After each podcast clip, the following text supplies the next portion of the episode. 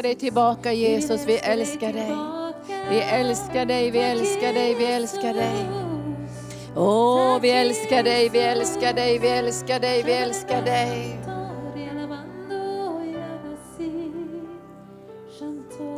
Åh, vi älskar dig, vi älskar dig, vi älskar dig. Bara lyft ditt hjärta. Framför allt som ska bevaras är det hjärtat. För därifrån utgår livet. Så kom nu heliga Ande och rör vid våra hjärtan. Så vi kan bära ut evangelium var än vi är. Ska uppenbarelsen om Jesu försoningsgärning bli synlig bland folken.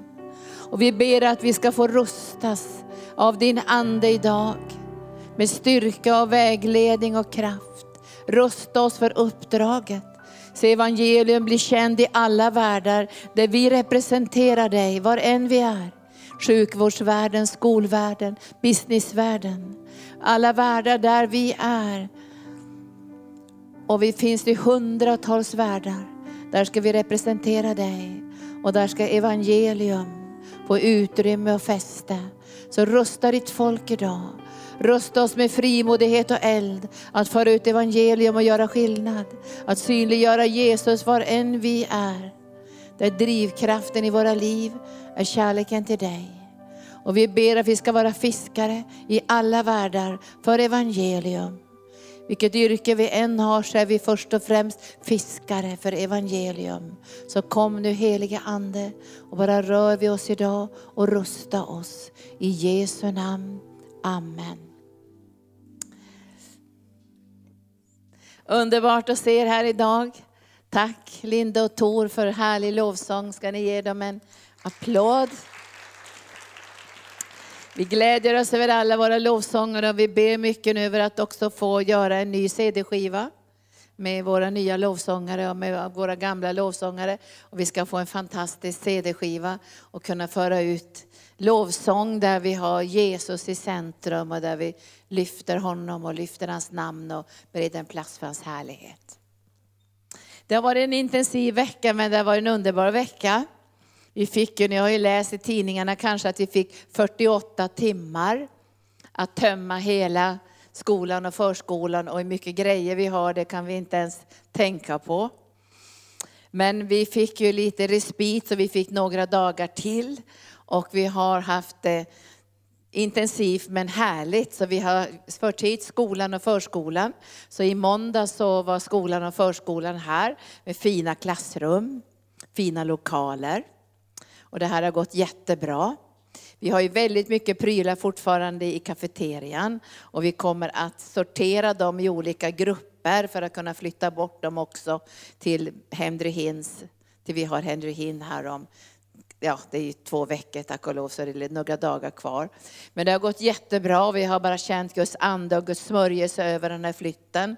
Och, och vi har väldigt många som har städat på Kungsskolan och, och förskolan, så vi vill tacka alla. Och Mia berättade för mig att det hade varit många där och städat i fredags och det hade varit riktigt församlingsfest där vid städningen också. Så nu är vi i princip färdiga med all städning. Så tack älskade församling för engagemang. Alla har inte kunnat vara med, men jag tror att ni alla har bett och välsignat den här flytten. Så vi prisar Herren. Ska vi ge Herren en applåd för hans trofasthet? Och jag har gått runt här och tittat på lokalen och jag tycker Gud har varit väldigt, väldigt, väldigt god. Och det har också varit positivt från föräldrarna. Många tillhör ju inte arken och många har ju inte heller den kristna tron. Men de har satt sina barn här i vår kristna skola och förskola för de har känt att här ville de ha sina barn. Och här ville de att deras barn skulle få sin fostran. Visst är det härligt? Så fortsätt att be för skolan och förskolan och för allt det här med alla grejer. Man vet ju inte hur mycket man har förrän man flyttar, visst är det så? Alltså vad, kom, vad har vi samlat på oss? Så nu måste vi sortera och försöka få ordning på det här och en del ska vi väl också kasta. Sen är det så här att i nästa helande löv som kommer någon gång före jul så kommer det bli ett evangelisationsnummer. Och vi kommer ha många vittnesbörd hur vi blev frälsta. Och därför skulle vi önska att du, och det ska bara vara en, en fjärdedels A4, så här ungefär, som du skriver, hur blev du frälst? För det finns tusen miljoner vägar till Jesus, men det finns en enda väg till Gud. Och det vore väldigt härligt att höra, hur blev du frälst? En del av er har varit frälsta känner er hela livet. Ni kan inte ens komma ihåg när ni tog emot Jesus, utan ni var med på söndagsskolan när ni var pyttesmå. Och det är väl underbart att höra hur du kom fram till det där eh, beslutet eller steget att nu är jag verkligen frälst. Nu är det inte pappa och mammas tro, utan nu är jag, tog jag emot Jesus själv. Kanske någon av er har kommit från ett verkligt mörkt bakgrund och, och varit i kriminalitet. Och hur blev du frälst? Vem vittnade för dig? Och vem, vem förde dig till Jesus? Mötte du Jesus själv eller var det någon som tog din hand och ledde dig till församlingen eller på något sätt gjorde att du tog emot Jesus? Visst är det spännande? Så vi önskar att du inom kanske två veckor ungefär lämnar in ditt korta vittnesbörd på info.arken.org. Och det vore väldigt härligt att få ge ut den här tidningen, att man kan få se att det finns många vägar till Jesus. Och många sätt som Jesus har verkat i människors liv för att de ska ta emot honom. Jag kommer ihåg en tjej som kom till arken, hade Gud i en dröm sagt, åk till arken. Hon visste inte vad då arken. Alltså han talade i en dröm och hon kom hit och blev frälst. Så det finns så många olika vägar och sätt som Gud har talat i era liv. Och jag skulle tycka det var härligt att få med många i den här tidningen. Och jag kan inte få med alla i tidningen, men vi ska sätta upp på hemsidan så man kan få läsa många vägar till Jesus. Är ni med på det? Amen. Och så vill jag göra- reklam idag för, för en väldigt, väldigt bra bok, Att förstå Guds frälsningsplan. Alltså Guds stora plan. Hitta dig själv i Guds plan. LaDonna Osborn. Och hon är ju dotter till Daisy och T.L. Osborn och har skrivit en väldigt, väldigt bra bok för att förstå Guds stora plan. Och evangelium handlar ju om Guds stora plan, eller hur? Evangelium handlar om vad Jesus har gjort, alltså försoningsgärningen. Och vi behöver förklara försoningsgärningen för människor i alla världar. Och då måste vi förstå varför var Jesus varför var han tvungen att lämna den himmelska härligheten? Så det är fyra delar i evangelium som vi behöver förstå. Och det första är ju Guds tanke innan syndafallet. Hur var Guds tanke innan syndafallet? Varför skapade han den här världen? Och hur såg det åt ut innan syndafallet? Och sen måste vi förstå syndafallets konsekvenser. Vad hände i syndafallet? Och den tredje delen handlar ju om Jesus ställföreträdande lidande och försoningsgärningen. Och den fjärde delen är Guds upprättelseplan. Både på det individuella planet och på vad församlingens uppdrag är. Att föra ut evangelium till alla världar. Nästa vecka, eller ganska snart, så startar vi något som heter Focus Business School. Där vi, där vi kommer att eh, utbilda i, för att kunna starta företag och för att kunna bli anställningsbar. Och att föra ut evangelium i den här världen, där inte pengar är drivkraften. Vet ni att nästan allt av business i den här världen är drivet av pengar. Men att få starta företag som har ett annat syfte. Att få stärka evangelium. Att få bidra till att pengar ges till Guds församling. Att styrka det som Gud vill göra ut över världen. Och starta företag som har en annan vision än pengar. Som har Guds vision. Och vi tror att evangelium måste ut i alla världar. I skolvärlden, i businessvärlden, i, i storköksvärlden. Det måste ut i alla, alla världar måste evangelium och Guds kraft bli synligt. Och en av mina vänner som är läkare, hon hade fått lite sådär attacker på grund av att hon hade sagt någonting om Jesus. Och då hade Jesus frågat henne, vad är din identitet? Är det att vara läkare? Eller att vara min lärjunge? Och hon sa det att vara lärjunge till Gud. Jag vill vara en läkare som tjänar Jesus. Alltså evangelium behöver föras ut i alla världar. Och vi behöver förstå att, att de flesta ska ju inte vara predikanter. Utan i församlingen rustas vi att föra ut evangelium till alla världar. Och då har vi tillgång till Guds vishet och Guds kraft och Guds förmåga och Guds utrustning. För din arbetsplats är ditt fält för evangelium. Och det är där som du ska bedja till Herren. Hur för jag ut evangelium här? Och hur, hur för jag evangelium så människor får bli frälsta? Men hur förändrar jag också min arbetsplats. För du är inte bara satt där att föra människor till Jesus, du är också satt där att förändra din arbetsplats. Så Guds barmhärtighet kommer in. Så Guds kärlek får flöda. Jag kommer ihåg, jag har ju aldrig nästan arbetat på någon vanlig arbetsplats i hela mitt liv. För jag blev ju kallad av Gud att vara tjänstegåva och tjäna Gud på heltid. Men en gång när jag var ung så, så skulle jag åka till Israel och då skulle jag ta ett extra jobb på, ett, på, ett, på en sån här äldreboende för att få in de här pengarna. Men när jag väl kom till det äldreboendet kände jag, nej men jag har ju en kallelse här. För jag kände, jag kände det här var ju inte bra. Det här var Göteborg och det var ett jättestort vårdhem och många var ju döende på det där vårdhemmet. Och jag kommer ihåg att jag kände när jag kom dit som en ung eh, evangelist att nej men så här får vi inte göra. För då, då minns jag att vi fick inte liksom prata med patienterna. Utan vi skulle bara snabbt gå in där och göra vissa saker och sen skulle vi gå till nästa patient. Och jag sa ju så här, men ser ni inte behoven de här människorna har? Vi måste kunna stanna en liten stund och visa medmänsklig kärlek. Jag kommer ihåg att jag fick det i mitt hjärta. Och första dagen så gick jag till chefen och sa, här behövs det mera kärlek. Jag tror inte de lyssnade på mig, för de tyckte du har väl ingen rätt att prata på första dagen och försöka ändra på vårt sätt att arbeta.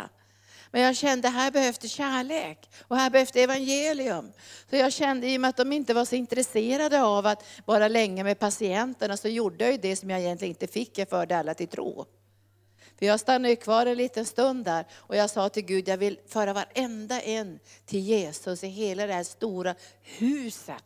Och jag tänkte, hur går det till? Så att jag ropade till Gud och så sa, fick jag plötsligt sa chefen en dag så här, Ja men Linda sa hon, du kan få, du kan få raka alla farbröder. Jag tror att det var sex våningar, det var ett jättestort sjukhus. Du kan få raka alla, sa han. Sa de. Och jag tänkte halleluja, det blir underbart. Så jag gick och rakade dem och sa Jesus älskar dig.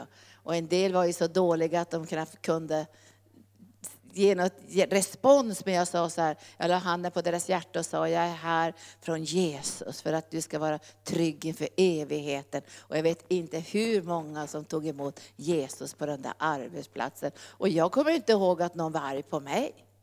Utan jag bad till Gud att ge mig vägar och möjligheter. Och jag var ju bara där några veckor. Men jag kommer ihåg när jag kom tillbaka från Israel så stod det i Göteborgs-Posten att det hade varit en otrolig så att säga, attack av en virus som hade gjort att väldigt många äldre hade dött. Och särskilt på det där sjukhuset där jag hade arbetat hade mellan 40 och 60 procent av alla de här gamla dött på det där sjukhuset. Och jag vet och jag visste, tänkte efteråt, jag kommer att möta många av dem i den eviga världen. Gud kommer att använda dig, inte bara att föra människor till tro, utan förändra din arbetsplats. Så att evangelium, Guds kärlek, Guds omsorg om människor ska förändra och förvandla. Och då måste vi vara modiga, eller hur? Jag satt och skrattade i morse när jag tänkte att en liten flicka med, jag tror hon har Aschberg, den här Greta Thunberg, att hon kan reta upp världsledare. En liten tonåring kan reta upp världsledare, så de reagerar. Stora världsledare börjar reagera negativt, en del är positiva. Och jag tänkte så här, evangelium måste provocera. Om en liten tjej som inte ens säger något om Jesus kan provocera, hur mycket mer kan du provocera när det gäller evangelium? För i evangelium finns det också en kraft som gör att mörkret måste böja sig. Så det handlar inte bara om att du och jag ska få människor frälsta, utan vi ska påverka arbetsplatsen. Det är därför vi har en kristen skola. Det är ingen vanlig skola, det är en kristen skola med en kristen värdegrund. Där du och jag arbetar för det som Guds ord säger, barnens rätt att få del av evangelium. Eller hur? Det står ju i Bibeln så här, om du förför en av dessa mina minsta, då ska det vara en kvarnsten som hängs runt din hals. Låt barnen komma till mig. Och vi förändrar. För det här landet är ju inte byggt på något annat än på att människor har fört ut evangelium. Sjukvård har kommit genom troende, skolan har kommit genom troende. Och vi behöver inta på nytt den heliga Andes kraft och tro på förändring. Och då måste vi ha något som heter tro, och det ska jag predika idag. Tro. Gillar du det Torbjörn? Vi ska förändra, vi ska vara med och förändra. Men vi behöver mod. Vi behöver mod och vi ska be den här dagen att vi får mod. Alltså vi har nästan skäms ibland på att, att kristna inte är modiga när det gäller evangelium. Så, men man får ju inte det här, man får ju inte det där. Men då måste man säga, vem är din arbetsgivare? Läs Esra bok. De ifrågasatte de här som skulle bygga templet och de sa, vem har lovat er det här? Vi tillhör konungarnas konung och det är han som har gett oss instruktionerna. Vi tror att evangelium är en längtan efter, evangelium finns i varje människa som en längtan efter Gud. Alltså det finns redan där. Så jag tror att det här kommer att gå lätt och det här kommer att gå bra. Och det här kommer att bryta igenom om vi har lite mod. Halleluja. Så i andra Korinthierbrevet så står det så här, Paulus talar om tron. Nu kan vi uttrycka tron på olika sätt, men idag ska vi tala om tron som talar. Alltså tron har ju ett språk. Tron är ju i sitt väsen vårt gensvar till Gud, eller hur? Tro är vårt gensvar till Gud. När Gud talar så gensvarar vi och det kallas för tro. Alltså vi gensvarar till det som Gud säger. Och nu säger Paulus så här i den trettonde versen, men vi har samma trons ande som i skriftordet. Jag tror, därför talar jag.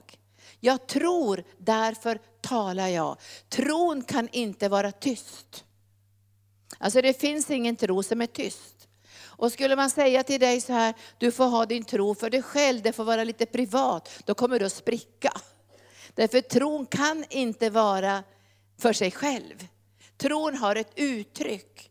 Både i talet, attityderna, livet, valet, drivkraften. Allting kommer att uttryckas genom tron. För tron är ditt och mitt gensvar till Gud. Och det står att tro utan handlingar är död. Därför tron är också en drivkraft som driver oss till att förvandla och påverka. Men nu ska vi lägga betoningen på tron talar. Paulus säger här, jag tror, därför talar jag. Även vi tror, därför talar vi. Vi talar därför att vi tror. Tron talar ut det som Guds ord säger. Och därför säger ju Paulus i den här texten så talar ju han i 4 och 7 om skatten som är i lerkärl. Förra söndagen talade jag om Guds, ska säga, Jesu ska säga, tilltal till olika församlingar. Och det var ju bara två av sju församlingar som fick liksom Jesu ska säga, säga han, då han bejakar dem.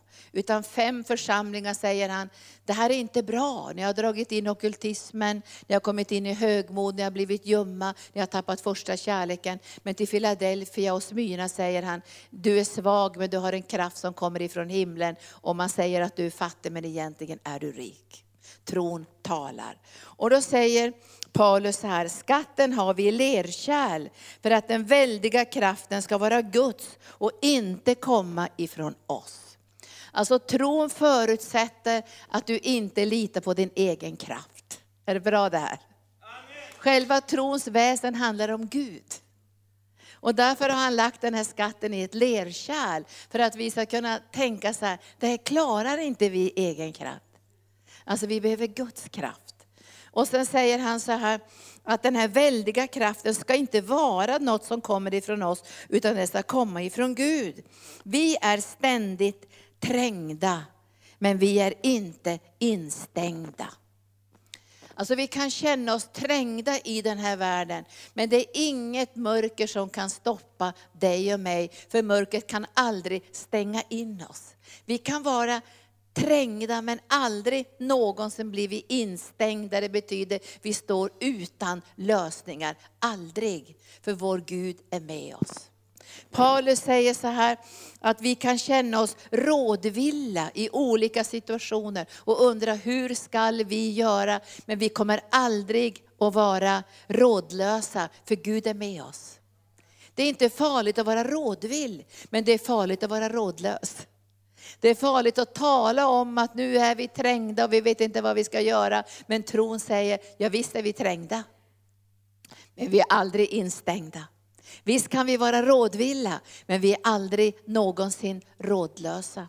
Och så säger Paulus här, ja vi kan också vara nedslagna, men vi kommer aldrig någonsin att vara utslagna. Det är en väldig skillnad på att vara nedslagen och vara utslagen. Den som är utslagen reser sig inte upp, men det står i Bibeln att den rättfärdige kan vara nedslagen upp till sju gånger, men reser sig upp. Tron talar. Och så säger Paulus så här, att vi ska inte ha våra ögon mot det synliga. Nu läser jag också från 4 och 18. Vi riktar inte blicken mot det synliga, utan mot det osynliga. Ty det synliga är förgängligt, men det osynliga är evigt. Och när vi talar om det osynliga så talar vi om att sätta vår förtröstan till Guds ord och beskriva vår verklighet genom Guds ord. För tron talar, tron förnekar inte, tron ljuger inte. Utan tron talar ett annat språk. Vi ska titta på det här idag, vilken skillnad det kan vara på hur man ser på saker, hur man beskriver saker. Men du och jag ska beskriva omständigheter genom Guds ord och kalla på de ting som inte finns, så som de fanns. Alltså vi ska samarbeta med Gud så att det osynliga genom Guds ord blir synligt. Och då måste vi be till Gud att sätta en vakt vid vår tunga. Vi måste be att Gud sätter en vakt i vår tunga så vi kan kalla på det osynliga och göra våra önskningar kända inför andevärlden utifrån Guds ord. Det här betyder inte att vi står och ljuger. Paulus säger inte så här, ja men jag är inte nedslagen. Han säger, jag, jag kan vara nedslagen, men jag är aldrig utslagen, för Gud är med mig. Han kan säga, ja men visst jag kan vara råd, rådvill nu, men jag är aldrig någonsin rådlös, för han som bor i mig heter rådgivaren. Och då måste, då måste vi tala rätta saker. Och jag tror vi lever i en tid när vi måste be att Gud vaktar vår tunga, därför att otron löser ut mörkrets makter. Och vi ska titta idag på fjärde Moseboken. Jag läste, Gud bara kom över mig och började tala om liksom hur, hur, vilka, vilka konsekvenser det blir när vi inte har den här, ska jag säga, förståelsen av att liv och död ligger i vår mun. För vi är kungar och präster. Alltså liv och död ligger i vår mun. Och vi väljer livet, eller hur? Vi väljer Guds ord, Guds lösningar. Och i den här texten i kapitel 13 och 14 ifrån fjärde Moseboken, många av er kan ju den här texten, men vi måste försöka omsätta den i vår tid idag. Alltså förstå vad, det Gud, vad vill Gud säga med den här texten.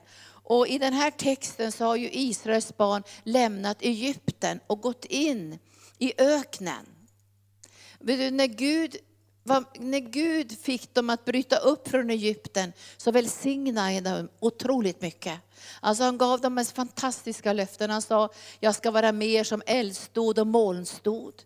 Jag ska försörja er på ett övernaturligt sätt. Det står att kläderna nöttes inte ut och inte heller skorna. Och ingen av dem var sjuk eller svag när de lämnade Egypten.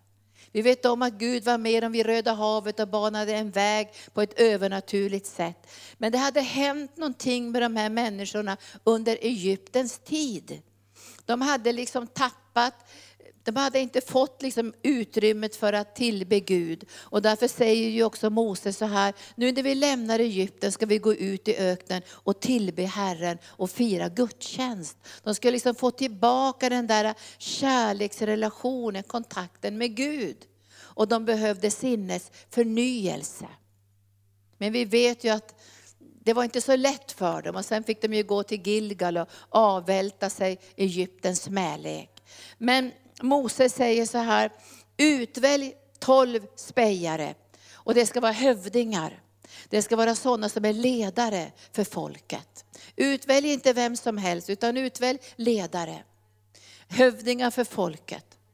Utvälj tolv stycken alltså inflytelserika män som kan påverka hela nationen. Utvälj dem och så låter ni dem gå 40 dagar och 40 nätter in i det förlovade landet och bespeja det. För det här landet ska ni få.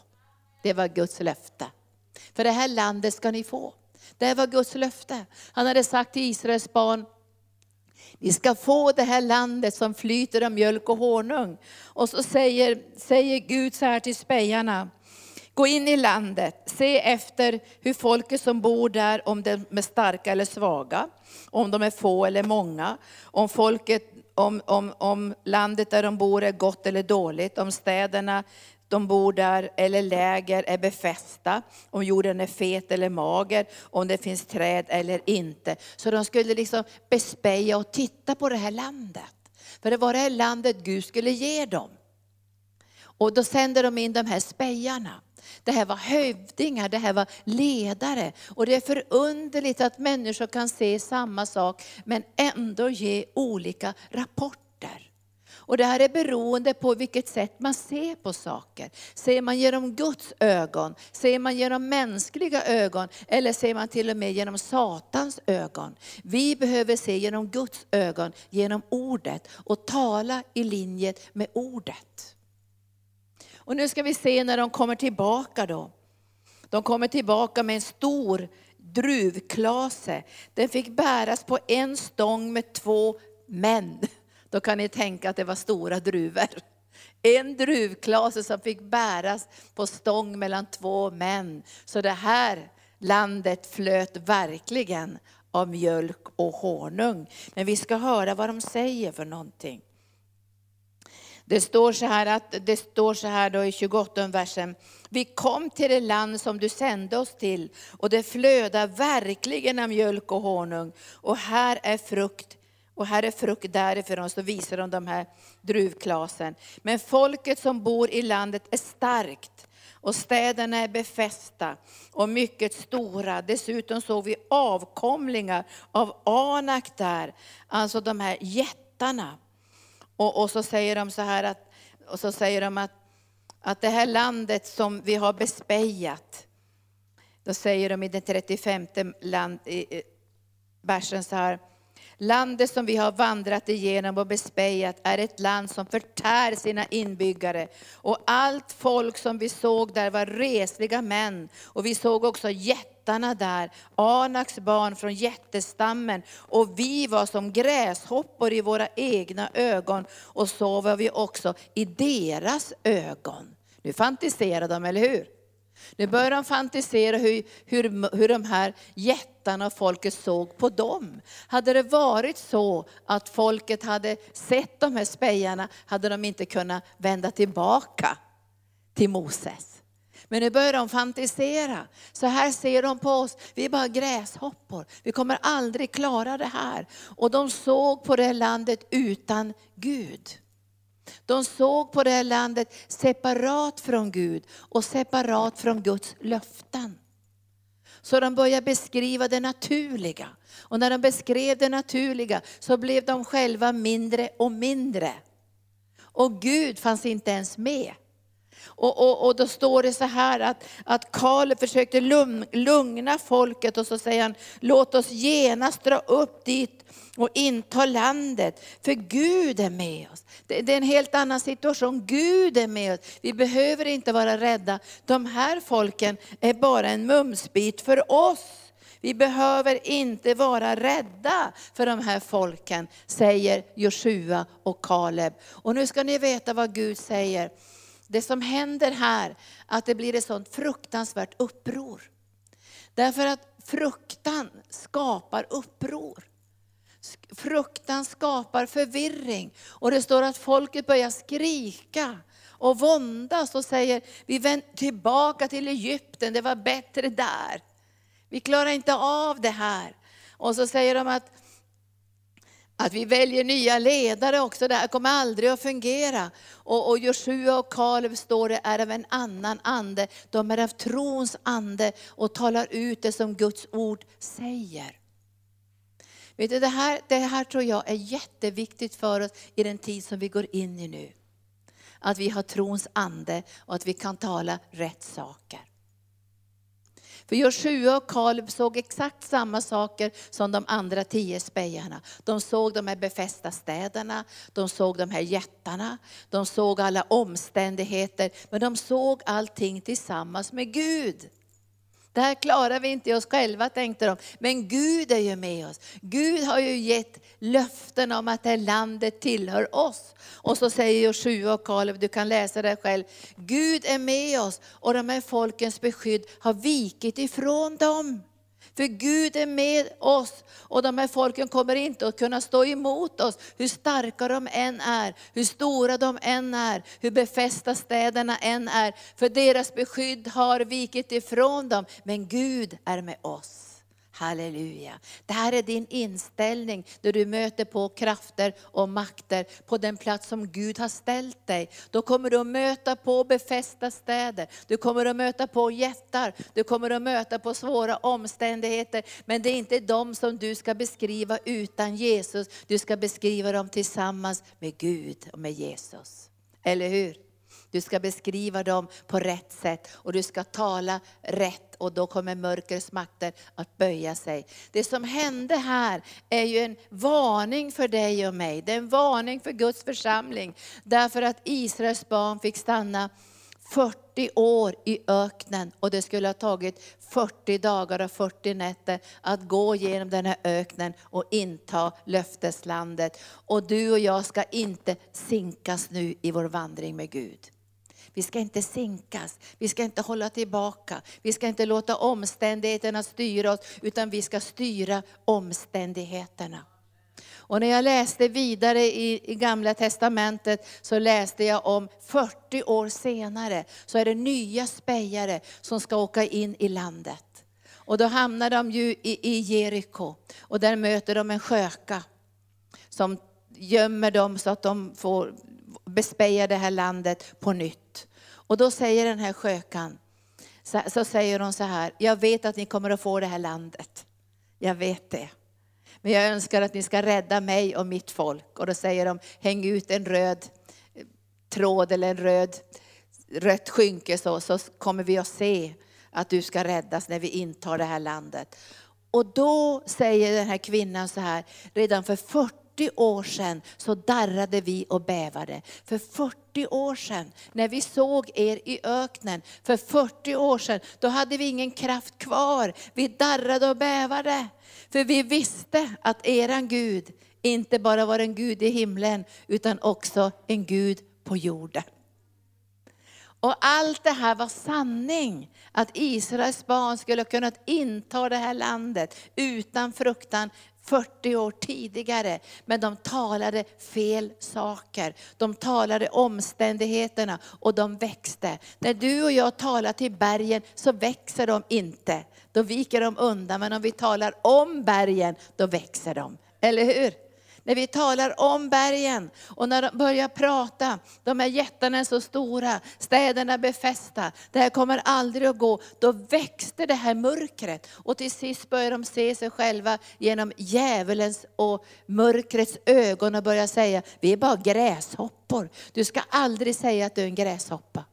Du ska säga att du är en kung och en präst. Var plats din fot beträder är given till dig.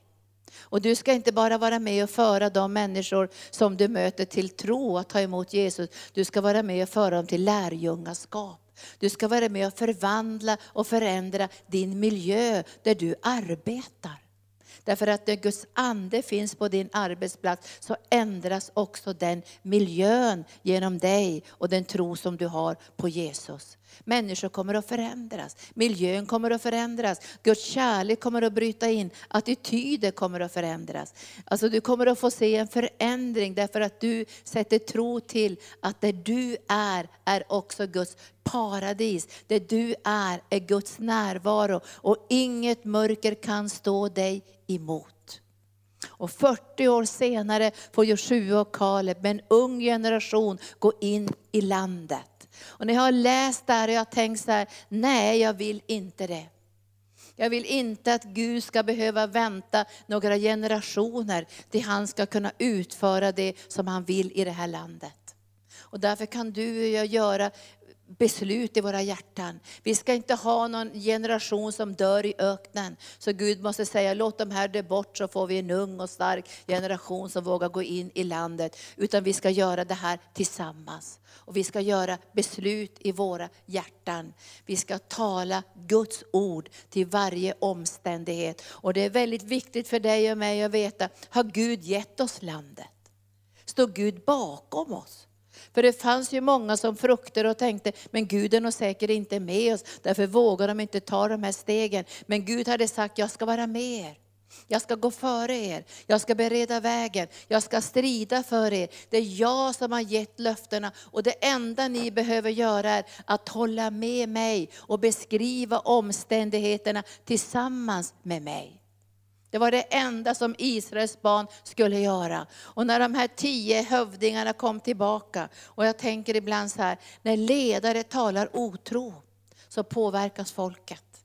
När ledare talar begränsningar eller rädsla eller det här kommer aldrig att gå, då händer det någonting i folkets hjärtan. Folk måste få höra tro från sina ledare. Alltså det måste uttryckas tro från ledarnas hjärta. Det här kommer att gå jättebra, Gud är med oss. Vi kommer att få lösningar, halleluja, för Gud är med oss. Det här kommer att, Gud kommer att bana en väg, för Gud är med oss. Nu kanske vi är lite nedslagna, men vi kommer aldrig att bli utslagna, för Gud är med oss. Även om vi skulle vara trängda så kommer vi aldrig någonsin att vara instängda. För Gud kommer att öppna en dörr, han kommer att öppna ett fönster och han kommer att hjälpa oss. Och vi skapar en atmosfär av tro. I en atmosfär av tro mår människor bra. Du mår bra hemma, du mår bra själv när du får en atmosfär av tro i ditt eget liv. Då mår du bra. Det här betyder inte att vi förnekar. Och jag ska säga till sist så här att, att, när Abraham fick det här löftet att han skulle bli en far till många folk, så såg det ju helt omöjligt ut. Men de bytte namn på varandra för att tala tro. Du vet att han hette ju Abraham först, men så sa han Abraham. Så Sara ropade ut och proklamerade Abraham. Du är far till många folk betyder Abraham. Och, och, och Sarai fick namnet Sara som betyder drottning. Och, och, hon log när hon hörde att hon skulle föda ett barn på, åld, på ålderns höst. Men det här var Guds mirakel och de talade ut över varandra. Abraham ropade om far till många folk. Och när de tittade på Abraham tänkte de, vem är den skintorra gubben? Men de förändrade atmosfären och det blev en atmosfär av tro.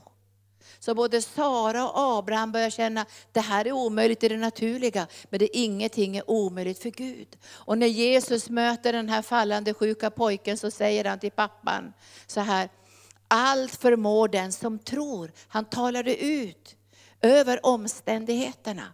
Ibland har jag hört att människor säger, ja men om vi talar tro då ljuger vi om omständigheterna. Det gör vi inte, vi är inte blinda. Vi har sett jättarna, vi har sett de befästa städerna, vi har sett de stora svåra omständigheterna. Men vi har bestämt oss för att tala i linje med Guds ord. Så vi ska kunna bereda en plats av tro. Och Abraham, det står i Romarbrevet 4, han såg på sin kropp att den var så som död. Alltså han förnekade inte och sa, men jag är, inte, jag är jätteung och jag är viril och jag kommer att få kunna föda väldigt många barn. Han visste att det var omöjligt. Men det står så här, fast allt hopp var ute så hoppades han och trodde. För han visste att den som hade gett löftet är trofast. Nu ska jag säga dig någonting så här, när vi kommer i olika kriser och svårigheter och när vi ser omständigheterna så känns det som att man ljuger när man talar tro. Då kan någon säga så här, men nu ska vi tala om verkligheten. Nu ska vi tala om hur det verkligen är. Var är verkligheten någonstans? Du som kan Guds ord. Var är verkligheten? I Kristus.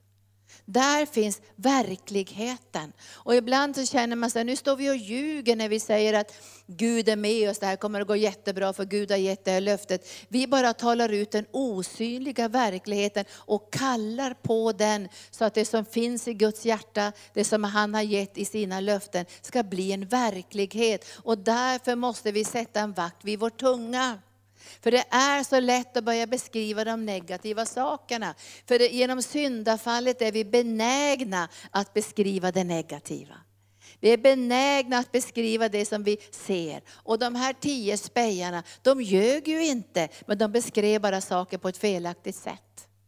Och det står, säger Joshua och Kaleb så här, ni får inte tala illa om landet, ni får inte prata så här. Ni måste tala i linje med Guds ord, för Gud har gett oss det här landet. Och det är samma sak med helande. Vi måste tala ut Guds helande kraft. Genom att vi talar så, så löser vi ut det som Gud har för våra liv. Annars krockar det. För Bibeln säger med ditt hjärta tror du och med din mun bekänner du, eller hur? Alltså du tror Guds löfte med ditt hjärta och då måste du ha munnens bekännelse. Jag vet skillnaden på atmosfär av tro och atmosfär av nederlag. Vi kan beskriva samma saker, men någon beskriver med nederlag och någon beskriver med tro. Hur mår vi bäst? Det är när tro förmedlas. Det här kommer att lösa sig. Varför det? Jo, det är för att Gud är rådgivaren.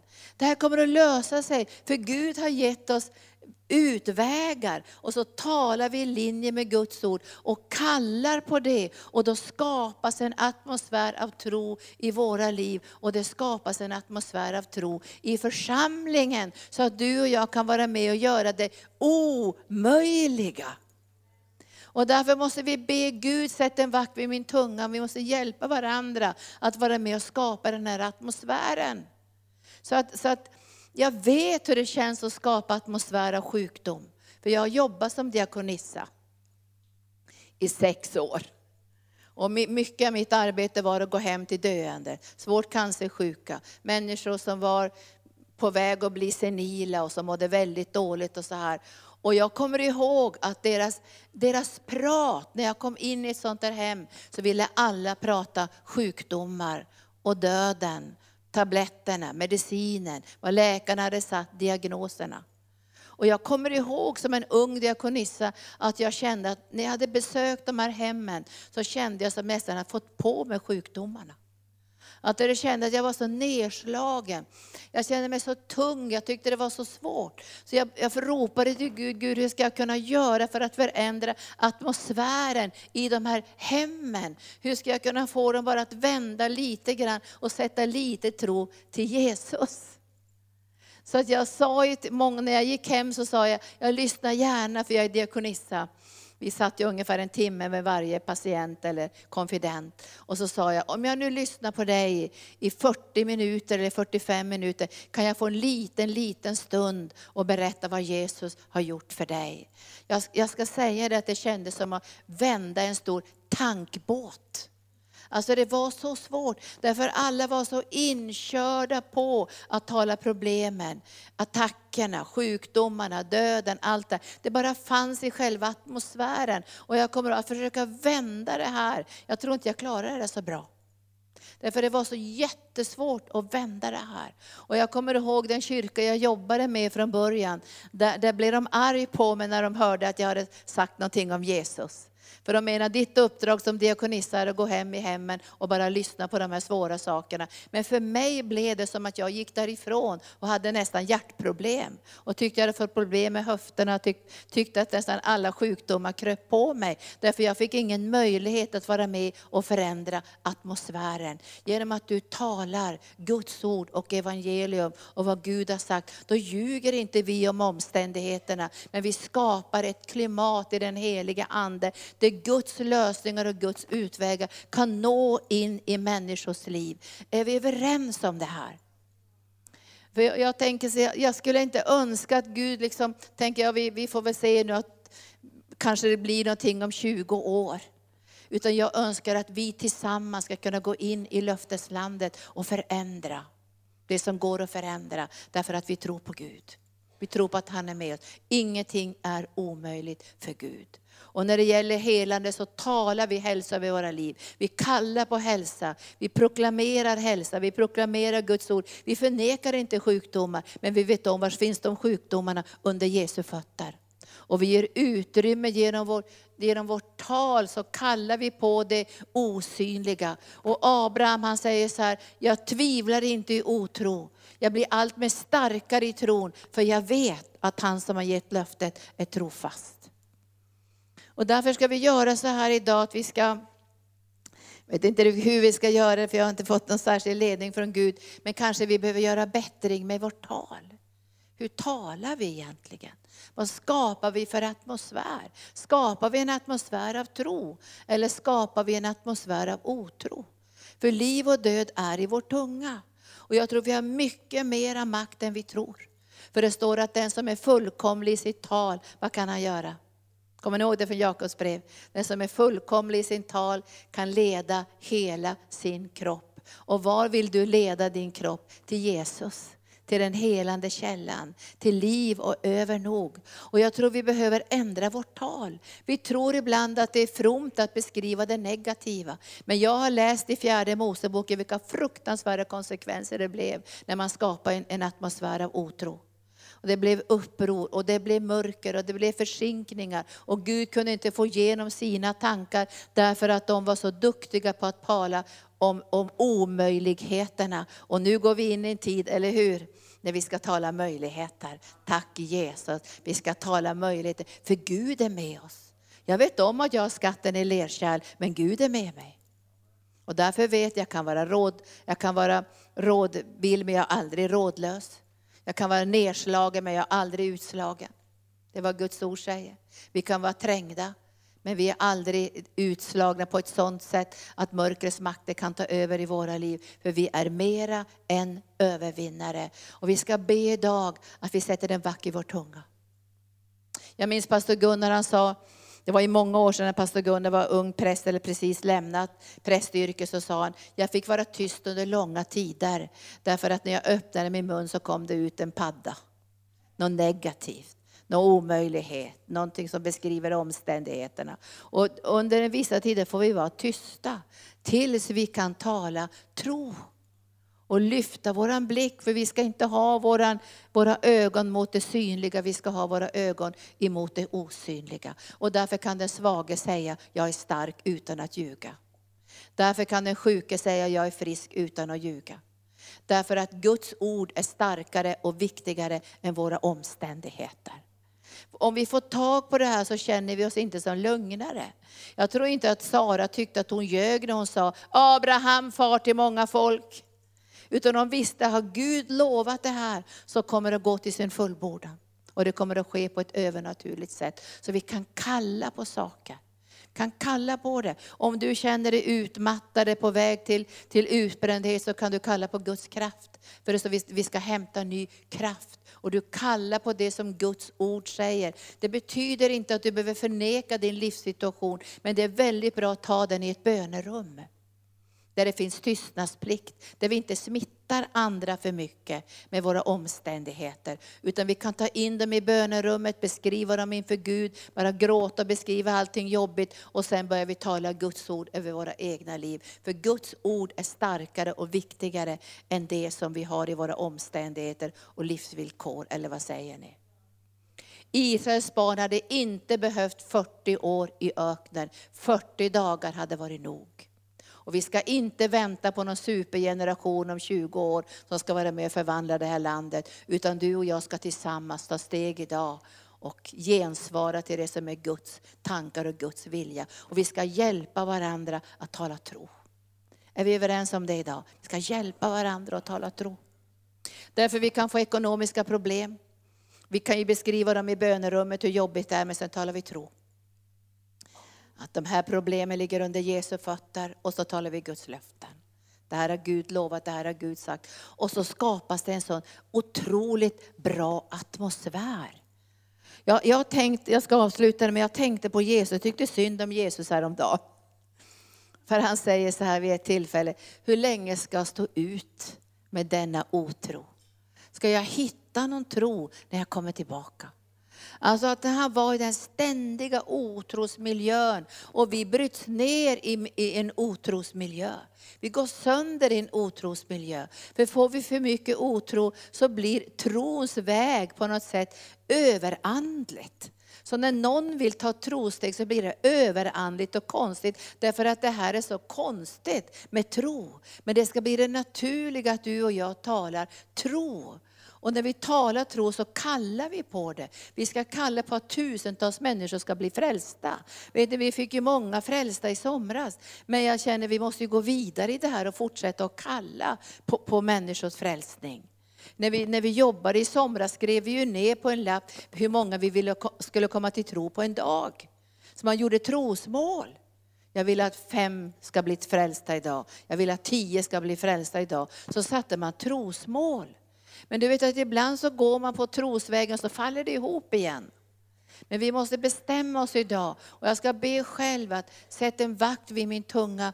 Jag vill vara med och skapa en trosatmosfär. Inte hela tiden omöjligheten, omöjligheten, omöjligheten. Vet du, vi pratar omöjligheten, vi blir alltså deppade allihopa. Vi ska tala tro. Det här kommer att gå bra, halleluja. Kommer att bryta igenom, tack Jesus. Men tänk om den här behandlingen inte går. Visst kommer det att gå bra för Jesus är ju med dig. Vi har inte satt vår tro till kommunen eller till Försäkringskassan eller till, till, till, till rättsväsendet eller till, till politiken. Var har vi satt vår tro någonstans? Till Jesus. Och vi är jätteglada att Gud använder politiken, att han använder politiker eller Försäkringskassan eller vad han nu vill använda för någonting. Men det är Gud som vi följer. Det är honom som vi räknar med. För allt det här andra kan vackla när som helst. Men Gud kommer aldrig någonsin att svika oss och därför ska vi tala tro. Har du talat förbannelse över ditt liv så ska du bara få göra bättring idag. Har du talat negativt över församlingen, över din familj, över dina barn, över dig själv, så ska vi faktiskt göra bättring. Och säga, sätt en vakt vid min tunga. Eller hur? Visst är det bra det här? Vad säger du Charlotte? Vi sätter en vakt vid vår tunga va? Så ska vi tala tro. Och så ska vi påminna varandra. Men tala tro nu, vad säger Guds ord? Ja men det här är så jättejobbigt. Ja det var det för Abraham också. Men tänk om det hade varit flera spejare som hade talat på rätt sätt.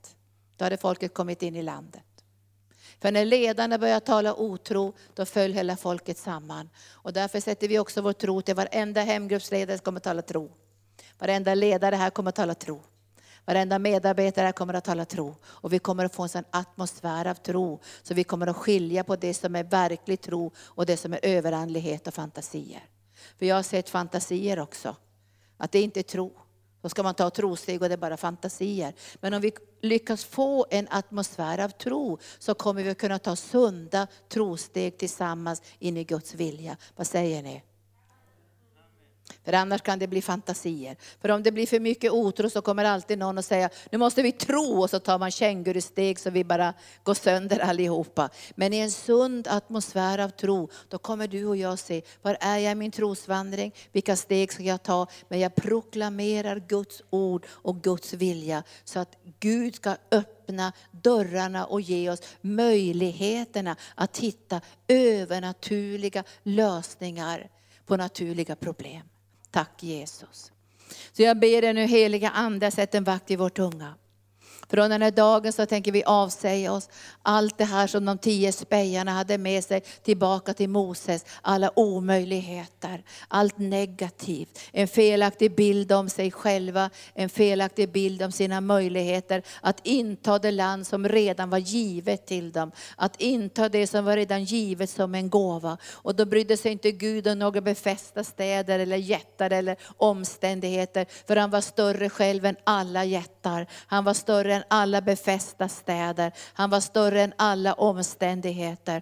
Och jag prisar dig Gud att vi ska få se på våra omständigheter i våra egna privata liv och i församlingarna och på våra arbetsplatser genom trons ögon. Att kunna kalla på det som ännu inte syns så som det fanns. Därför att det finns som ett löfte i det osynliga genom ditt ord. Och rena oss Gud vår tunga så vi inte talar negativt, beskriver det omöjliga utan kalla på det möjliga genom Guds ord. Så vi kan se vägarna, lösningarna, råden, allt det som finns i den heliga Ande. Så vi inte stoppas av det omöjliga. När vi ser på omständigheterna, på bitarna, på alla praktiska saker. När vi kommer att kalla på det, det som Guds ord säger in i varje situation. Och jag prisar det Herre för vi kommer få se mirakler och lösningar. Vi kommer att få se som Joshua, hur de här, de här befästa städerna bara föll och murarna bara rasade därför att de litade på dig Fader. Och vi kommer att lita på dig som församlingen Arken.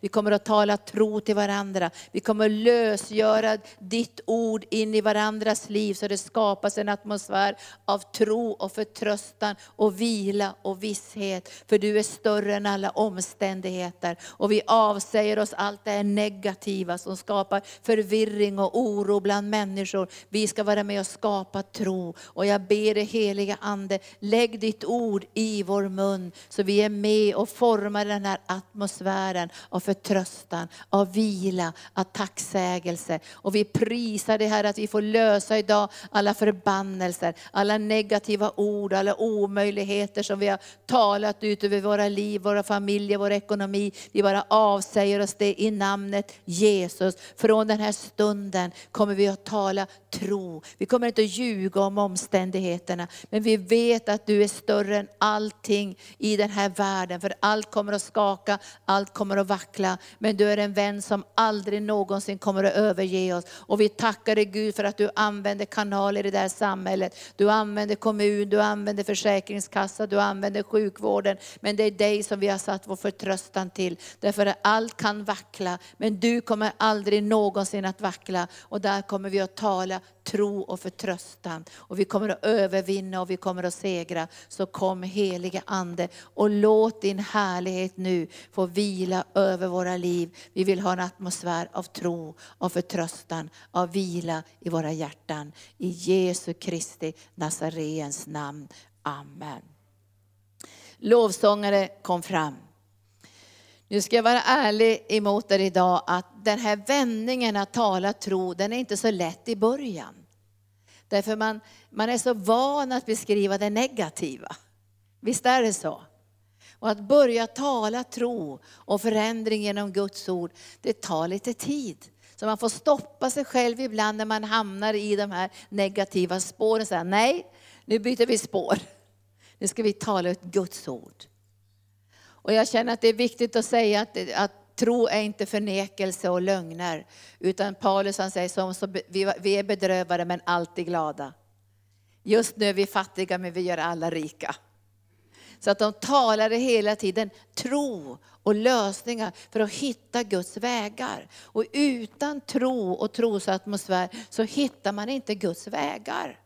Utan då måste man försöka lösa sakerna i egen kraft. Och det blir så mycket tjafs och det blir så mycket idéer och det blir så mycket konflikter. Men om vi skapar en trosatmosfär så kommer vi att se tillsammans, både i våra familjer, våra relationer, på våra arbetsplatser, Guds väg. Och det vore underbart om du på din arbetsplats kanske hade två eller tre frälsta som ni kunde koppla ihop för att förändra arbetsplatsen. Så att Guds ande får utrymme på din arbetsplats. Och att dina chefer ser att det är väldigt positivt att du är kristen. Och att du får vara med och be för människor och betjäna dem. Och att deras existentiella behov blir mötta i Jesus Kristus. Så nu går vi in i en rening. Och, och vi låter den helige Ande bara rensa undan all otro. För det står i Bibeln att allt som inte sker av tro, det är synd. Och vi kan inte behaga Gud utan tro. Så vi rensar bort det här. Visst gör vi det? Vi sa till pastor Gunnar och jag sa igår så här, vi ska tala tro. Vi ska kalla på det vi vill ha. Och då sa vad vill vi ha för någonting?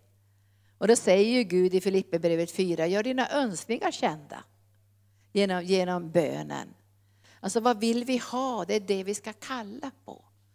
Så, så vi, vi ber om en rening från allt det här negativa. Nu tror inte jag att du har så mycket negativt. Men om det hårdnar i världen, när lagar stiftas i olika länder där det försvåras att föra ut evangelium, så måste vi göra positiva beslut i vårt hjärta att vi ska föra ut evangelium. Och Gud kommer att ge oss tusen olika vägar så vi kan fortsätta evangelisera i länder där de börjar stänga nu genom lagstiftning. Så böjer inte vi oss under det, för vi har en uppdragsgivare från himlen som ska hjälpa oss att föra ut evangelium också i svåra områden utöver världen. Men jag vill inte känna att du ska känna att jag kritiserar dig idag, att du går omkring och pratar negativt. Jag talar rent allmänt för oss alla, att vi behöver få en förändring. Och vi kanske behöver få en förändring, bara en liten korrigering idag. Och vi, jag tar emot den själv. Att kunna börja tala tro. Så arken kan komma till nästa nivå. Så arken kan gensvara utan begränsningar till det som Gud har kallat oss till på den här platsen. Och vi ber om rening nu Herre, från allt negativt jag har sagt. Allt som vi har kallat på som inte har varit din vilja. Alla beskrivningar av omständigheterna där mörkret har styrt våra tankar. Det vi har sett på saker på ett felaktigt sätt. Och vi vill bara förlåta de här tio spejarna som gjorde det så omöjligt för folket att komma in i landet. Som skapade en atmosfär av, av otro, där till och med uppror började blomstra istället för tro. Och jag ber dig heliga Ande att vi ska få en rening idag som går så på djupet. Att vi börjar tala och kalla på de ting som inte finns så som de fanns. Vad önskar vi oss? Vad vill vi ha? Hur vill vi att församlingen ska utvecklas? Hur vill vi att vårt missionsarbete ska utvecklas? Hur vill vi att saker ska bli gjorda på den här platsen? Kom heliga Ande och hjälp oss att tala tro. Så vi kan skapa den här atmosfären. Där ingenting är omöjligt. För ingenting ska vara omöjligt för den som tror. Därför den som tror litar inte på sin egen kraft. Den vet om att, att all skatt finns i lerkärlet. Men den litar på dig. Och därför ska vi börja tala ut från våra mun det som vi vill ha. Låt den svage säga jag är stark. Låt den sjuke säga jag är frisk. Låt den fattige säga jag är rik. Låt den slagne säga jag reser mig upp och blir stående. Kom heliga Ande. För det är du som har försonat oss med Fadern och gett oss en helt ny position. Vi är inte längre slavar, vi är inte under djävulens fötter. Vi är Guds barn som har fått landet. För Herren säger idag att han har gett oss landet, i den lilla jorden har han gett landet. Och vi ska vara saliga vi som ska få jorden till arvedel. Så kom heliga Ande och rensa undan all otro, alla beskrivningar av omständigheter som är fyllda med otro. Från den här dagen kommer vi att tala tro. Och vi kommer att få en sån atmosfär av tro i arken. Att ingenting kommer att vara omöjligt. Vi kommer att kunna ta trosteg, göra förändringar. För att vi talar tro. Och du kommer att bli ärad. För när vi talar tro så ärar vi dig. När vi talar tro så blir du synlig. När vi talar tro så behagar vi dig. För utan tro kan vi inte behaga dig. Vi behöver tro att du är till och att du lönar dem som söker dig. Och när vi söker dig med ditt ord så lönar du oss med välsignelse. Så kom heliga Ande, kom en rening nu. Bara rena. Vi låter en lovsång få flöda nu. Och vi renar oss från all otros. Om Herren talar till dig, att du har talat otro på något område och kanske kallat på saker som du absolut inte vill ha i ditt liv. Bara lägg undan det idag. För Paulus säger, jag tror därför talar jag. Jag tror på Guds ingripande. Jag tror på Guds läkedom. Jag tror på Guds kraft. Jag tror att ingenting är omöjligt. Och jag prisar dig Herre för din godhet och din kärlek. Att du har barmhärtighet med oss. Att du vet om att vi är lerkärl. Men vi litar på dig. Och vi får gå i ett bönerum, vi får gå inför ditt ansikte och vi får tömma oss inför dig och berätta hur svårt det känns. Som Abraham fick bekänna inför dig att jag vet inte hur det ska gå för min kropp är så som död. Men så säger Gud, du ska bli far till många folk. Håll fast vid ordet. Och du kommer att få se hur det bryter igenom, hur det osynliga blir synligt i din kropp och hur miraklet kommer att ske i Saras liv. Så kom helige Ande, kom helige Ande.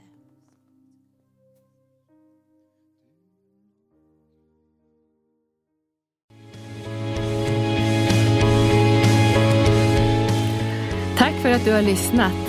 Vill du få del av mer information om församlingen Arken, vår helande tjänst, bibelskola och övriga arbete, gå in på www.arken.org.